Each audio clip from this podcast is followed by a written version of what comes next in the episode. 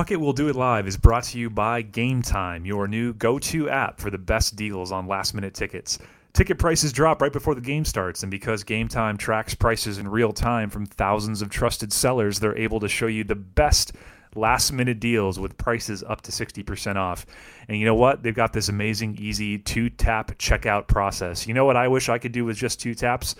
Pretty much anything. That would be amazing. Two taps and you're done. You're out of here. How simple is that? It's great. The Game Time app is simple, quick, and easy to navigate. Download the Game Time app in the Google Play or App Store and score last minute deals on tickets up to 60% off.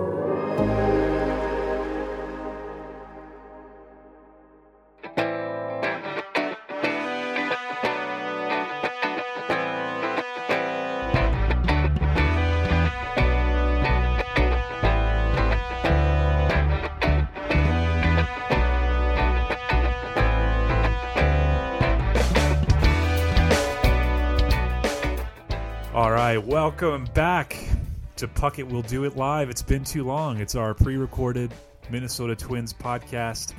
Uh, I don't know what day it is because this is a special edition of Whittle, Dan Hayes, Zach Pierce, as always. Dan, it's been a long time. How have you been? Uh, I'm good. I'm good. I'm well rested. Um, Yeah, I, yeah, you look I good. got some sun in Phoenix. Yeah.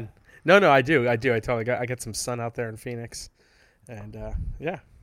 That's great.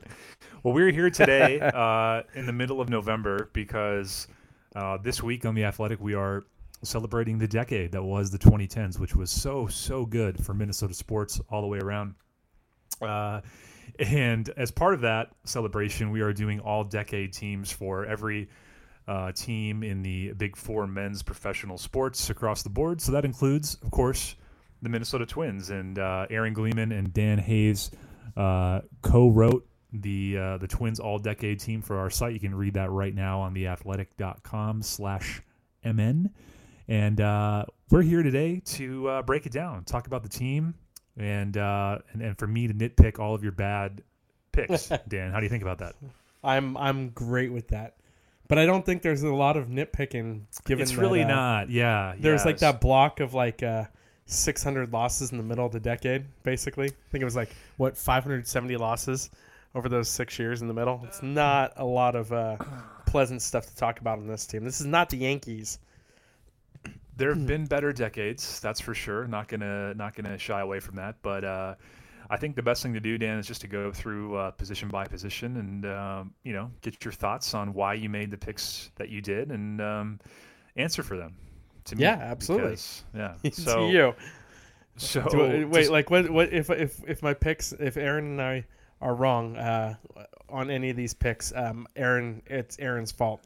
And since he's not here to uh, defend himself, it's all Aaron's fault. Just to that's a that's a good point. Yeah. yeah, You had you had the you had the better pick, but you listened to Aaron. And now Exactly. So exactly. All right, so uh, we'll start off with the most controversial pick of all, which is catcher. You have Joe Mauer. I mean, Yeah, what's that was. up with that? Uh, no, And That's actually, too bad. it- to, no, go ahead. What were you gonna say? it's it's actually kind of an interesting pick because obviously, of the last twenty years, Joe Mauer is is easily the catcher for sure. But in this decade, obviously it was cut short by the uh, the concussion suffered in 2013. So there was maybe a little tiny part of you guys that wanted to put Mitch Garver in there uh, for the season he had last year. But uh, I think you have to give Mauer the lifetime achievement award here. Yeah. Um, think about it. Those four years that he was a catcher, he hit 317, 400, 447, won a gold glove, finished in the top 10 MVP, um, three All Star teams. I mean, he was amazing, and it got cut short, and it's really, really unfortunate because I think he would be viewed in a different light 100% and, um, by the entire fan base if he had been able to continue his career as a catcher. Um, this is a it was a pretty much no brainer. Mitch Garver had an amazing season, but Mitch Garver had one plus season. So for the whole decade, you, you can't give one season the award. Uh, Mitch Garver made it closer, but Joe Mauer is uh, a pretty amazing catcher, and and uh, so that was we we both agreed on that one, Aaron and I. Um, and uh, you know it's kind of a no brainer. I mean, you had Kurt Suzuki, you had some other guys, but this was a no brainer for sure. I agree. I was obviously kidding. Uh, a, f- I know a you fine were. choice for catcher. Uh, we just spent way too much time on that. we did, we did, and and I think from here there's uh, there's a few more obvious ones. First baseman Justin Morneau, of course. Again, only four seasons of Morneau, but uh, ever Yes. since ever since Morneau, it's been kind of a revolving door there at the position. So uh, again, uh, Another he one of also those tragedies where it's like yeah you wish you would have seen what he could have continued to do. Because I got him when he was on the White Sox. I covered him for half a season, and he was so much fun to cover. And that was when his skills were, you know, he was 35 at the time. So, and after the the concussion, like, uh, man, those two in the from like 06 to 11, holy cow, the, Yep. it's ridiculous. And then at second base, um, you dubbed it the easiest selection on the entire team, and I have to agree. Obviously, Brian Dozier, uh, one of the one of the uh, uh, stalwarts of the entire decade, carried the flag for the team offensively during all those uh, terrible uh, years, unfortunately, but uh, but with by a landslide, the best second baseman of the decade. And you know, I mean, bonus points for his activities in Washington. Uh, Producer Adam probably would agree. Uh, shirtless Brian True. Dozier throughout True. the postseason really brings it home. I think I think he had a good candidacy, but there was nobody else. I was looking at some of the other names at the position, and um, man, Yeah, it was lean. Brian Dozier, that seven years. I mean, that I think in those seven years that he played the most games amongst anybody in the franchise at, at any position at that span. Um, Joe Joe would catch up. Obviously, uh, Mauer probably played more overall games, but Dozier was by far the most games at any position um, over the course of a decade. And you know, he was he was really good in 16 when they were terrible. That 103 loss season, he was even better somehow. Uh, he had an 856 OPS in the wild card run season. Injuries caught up to him in 18, and obviously they traded him. That was a, a rough year, but he was amazing. those three positions are probably the three that uh, I think were were pretty well held down by by the old guard, and I think from here the team transitions a lot to current players. And uh, uh, at shortstop, we have Jorge Polanco, which is kind of a no brainer again because the Twins have had uh, such a revolving door. Also at shortstop, and Polanco, of course, uh, came on great, was an All Star last year, uh, and another easy selection, I would say there. Yeah, you look at how how much of an influence he had in 17, um, batting third down the stretch for the wild card team, and then batting second and third this year, and playing by far the most games. And um, he's just a, a very good player, and his bat has been huge. And it's kind of ironic because he was the defensive first player when he was scouted um, back at, when he was 16, 15 in the Dominican Republic, and he's been one of their most consistent guys. And you know, 280, 339, 447 the past three seasons, and um, even with the PED suspension, he uh, he came back and, and hit really well to finish 18 and carried it over into 19 and was was a, a stud in the middle lineup. At third base, uh, Trevor Plouffe was the the primary third baseman of the decade if you go by total games uh, played or, or started at the position. But uh, I think again, pretty easy choice that the third baseman on the All Decade team should be Miguel Sano, just for the uh, the the incredible things his bat is capable of when it's on. Obviously, uh, some people, my mother included, uh, think the team is better off without Miguel Sano on it, but uh, just an undeniable presence when that bat is clicking, Dan. Yeah, you think about he came off of the injury in May, and the way he started, and he struggled towards the end of June, and had that one the 18 inning game. I think he went 0 for 7 in the 18 inning loss to Tampa, and basically turned it on that next day in Chicago. Put some batting, some uh, some swing changes in, and he was unreal. I mean, he is a guy that if he can stay on the field, he is a force in the middle of the lineup that you you don't have a lot of guys like that. Um, especially the way that he puts together his at bats. Because when he's really on and he's laying off the pitches away, um, he's hard to beat. And the Twins finally got to see what he can really do over a uh, the majority of a season. And if he can, you know, I, he put himself in great shape to go into last year. I really look forward to what he's capable of accomplishing in 2020 because pairing him with Nelson Cruz was such a huge uh, deal for for Miguel Sano just to see what it takes to be a stud. He, you know, he wants to get paid, and and to see Nelson Cruz doing it at age 39, the way he does. Um, it's a great template that the Twins. It was an easy decision to bring Nelson Cruz back next year uh, in 2020 to just have Miguel Sano around him for another year. In left field, you have Eddie Rosario, another member, obviously, of the current team. Uh, t- tough to argue that one, although uh, I'll give you guys some respect for the shout out to Josh Willingham in the best season by a left fielder. Section. Yeah, that was an amazing year. 35 yeah. homers in 2012. But uh, again, pretty easy choice there. Eddie has obviously had a great uh, five year run, even if he might end up as a potential trade bait this offseason. But um, undeniable uh, power, undeniable presence he's brought there in left field. Yeah, and and let's not, you know, last year he was down defensively, and I wonder how much the ankle sprain played into that. But the arm is still a cannon. Don't run on Eddie.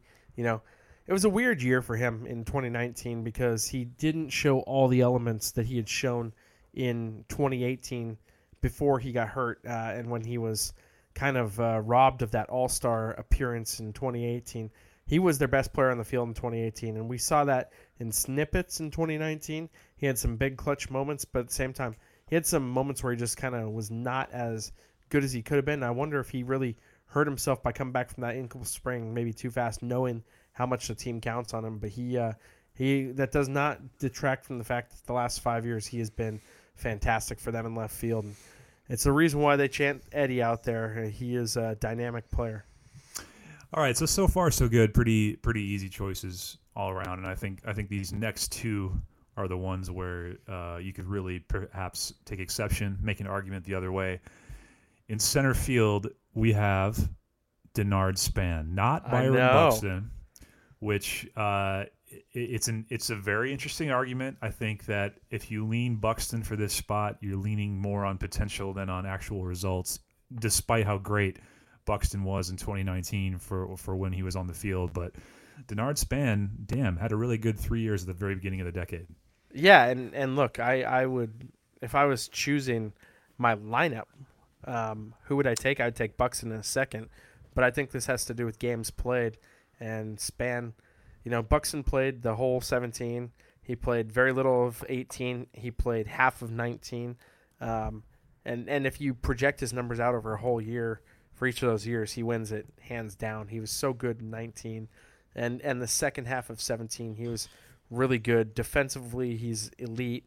Uh, Span really did a good job getting on base. He was a defensive dynamo in 2012. He had 19 defensive runs saved that year, um, but it, it I don't feel like this is a strong position either way for this team. I just think it kind of shows how they had some issues there with Buxton staying healthy and you know early on development stuff, uh, just getting caught up to speed. But um, I wouldn't be shocked at all if we saw Buxton on their 2020s team. Um, if uh, you know, if if the world's still there in 10 years. The 2020s team, yeah. When we do this again in 10 years, I, I hope we're all here able to debate this again at the end of the next decade. But uh, but if not, hey man, hell of a run. We had a good yeah, time. Yeah, exactly. Yeah. Um, and then in right field, uh, this one, this one's going to get you some get you some flack. I think. I, I think you, so. I think I think you admitted that in your in the story where you wrote, and I quote, "You could make a very strong case for Max Kepler here in right field." And Aaron and I both agree this spot probably belongs to him, and yet, and yet, they did and not we gave Max two Kepler. years of Michael Cuddyer. We gave they it gave to two years. They gave it to Cuddy simply out of nostalgia. Is that correct? Am I, I interpreting that correctly? I mean, look, that that would I would say that would be something that you'd have to discuss more with Aaron because Cuddy was long gone. I don't even know if I covered him as a player because he was in the National League by the time uh, I switched over to the American League. So I never even saw a game with him, I believe. Um, but I know what he meant to the team in the the 2000, 2000s and then what he did in 10 and 11. Um, he was so huge for the Twins in their first, and you know when they were good, when they were essentially a good yep. team in the decade. And you could argue that right field's not even the right spot for him. He played first base. He moved around a lot. Um, we just felt like we had to get him on the team somewhere. And Max Kepler had an elite 2019 season, the best season by any right fielder in the franchise um, of the decade for sure. And his defense has always been great. His his offense the previous three years while he was developing was actually below league average in, in each of the three years. Just a tad, always showing a ton of promise. And, and you know what? Given his uh, how late he started baseball, he did a really good job those three years. Um, but I just feel like Cuddyer's two years um, trump the one elite and three average seasons by Kepler before that. Um, but again, not married to it. Kepler is an amazing player, and that's why we cited and wrote it so strongly about him too. I mean, man, he's he he was probably you could make a strong case for him, Polanco, and Nelson Cruz as the team MVP this year. You know, Kepler taking over in center field when Buxton went down and and really filling in out there was a huge lift and. But uh, we wanted to get Cuddyer on there, Cuddy on there somewhere it's one of those where the cutoff of the exercise being, you know, 2010 makes it a tough choice because obviously the bulk of Cuddyer's resume is before that. But uh, I agree, it feels weird to say that he shouldn't be a part of this team. And, And, his one All Star season with the Twins was in 2011 for whatever that's worth with all the uh, rules around the All Star game. But uh, he was a consistent bat in that lineup for a long time and you're giving him a lifetime achievement award. I don't think any anyone's really going to have a huge problem with that unless you're yeah. way way We're trying to win fans this. here. You know, we're right. trying to win fans here. So you don't win friends with salad. Uh, the designated hitter spot. Uh, Jim Thome had a hell of a season in 2010, but really, in every metric, Nelson Cruz's 2019 surpasses it, and that's why it's Nelson Cruz. Yeah, Nelson Cruz. I I uh, would, and Aaron was the one that uh, wrote the uh, graph on this, but um, I mean, I, I put Nelson Cruz on my MVP ballot. I I had uh, an American League MVP ballot, and I put him fifth, and that was he got four fifth place votes amongst the 30 votes. I just think when you look at his impact, not only did he hit 311, 392, 639, which is absurd, 41 home runs. Um, he was their coach off the field, and his his yep. leadership was so important for this team. Um, they they had someone to look to at all times this last season, and I think that that goes into it. Um, you just he was the captain of the Bomba squad. Bomba squad's the best team uh, in the last you know thirty years of the franchise, up in uh, the World Se- probably since the World Series. I'd say this. I mean, second most wins ever, three hundred seven homers. Really brought this franchise back to life. Um, really reinvigorated the common fan uh, you know, the the regular everyday diehard fans were always there, but the casual fan was back this year, and I think the Bomba Squad was all about that reasoning. I mean, I just think that helped so much, and um, he's the guy. If you're pissed off at our omissions so far, good news: we have a bench. Our backup catcher is Mitch Garver. Our bench bat is Jim Thome. Our utility infielder is a guy we haven't mentioned yet, Eduardo Escobar, of course. Yeah, he could have been in a couple spots. Yep. Uh, backup outfielders Byron Buxton and Max Kepler. So there you go. They still have a chance to prove themselves as the actual starters on our all-decade team. But um, now is now is the part where it gets a little dicier or, or less entertaining if, if we go to the pitching staff. Um, pro- producer producer Adam said we only have had to name the the opening day starter, which thank is, God uh, that's that's all we really have.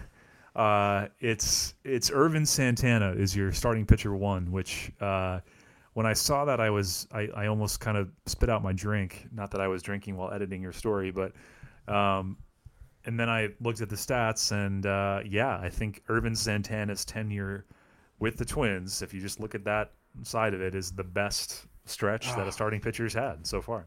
I mean, when you lose that many games as a, a team uh, over a decade it is very tricky, and it usually comes to, to pitching. And uh, yeah, now Santana has a good case.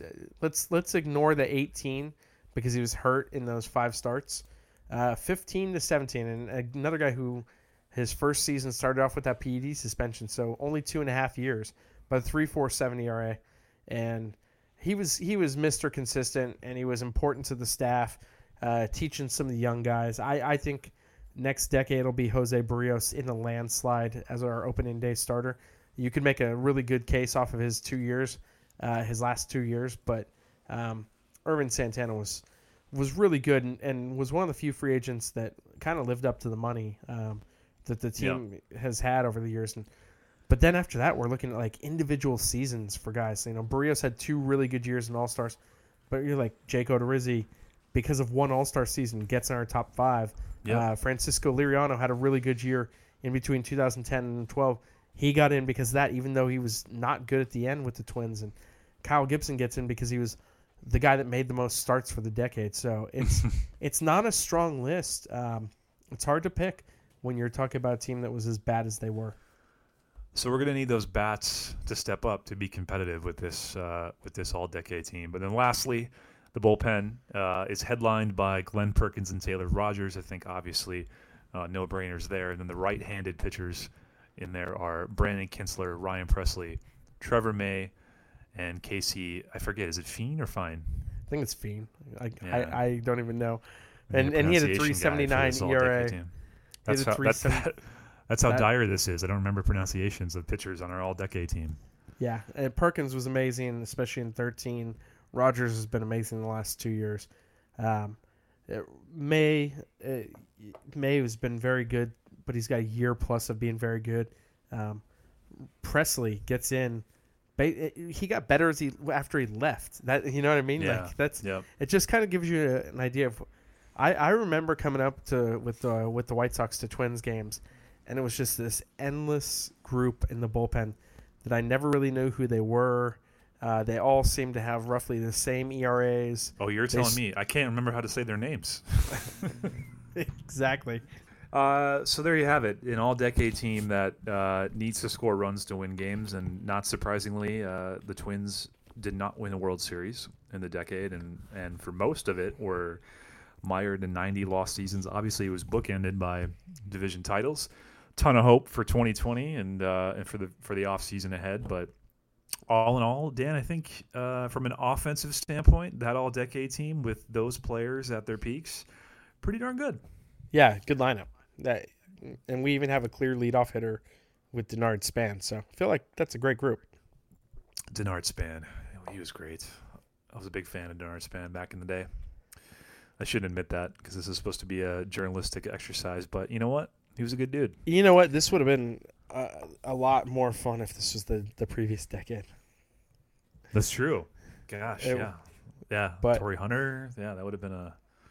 Yeah, young Joe Mauer, young Justin Yeah. Morneau. Yeah. Man. we But should hey, do we should do that all decade team next week. That would be good. We'll just just keep going. back People would just wonder- why did you? yes, exactly. Was Right. decided to do an exercise on. Uh, so All right, so that's uh, that's our all decade show. If you uh, if you haven't seen the story yet, go to theathletic.com slash mn right now. It'll be up there. Uh, the Minnesota Twins all decade team again. That's uh, Dan Hayes and Aaron Gleeman at Dan Hayes MLB at Aaron Gleeman on Twitter for all of your complaints. I had nothing to do with it, uh, but all in all, a pretty uh, pretty I would say straightforward team with maybe a couple exceptions where uh, there are some arguments to be made, but they got in on the bench anyway, those guys. So we, we've got everybody accounted for on the roster somewhere. Uh, and we'll see you again in 2029, right, Dan? uh, yes, exactly. All right. Thanks, everybody. Catch you next time.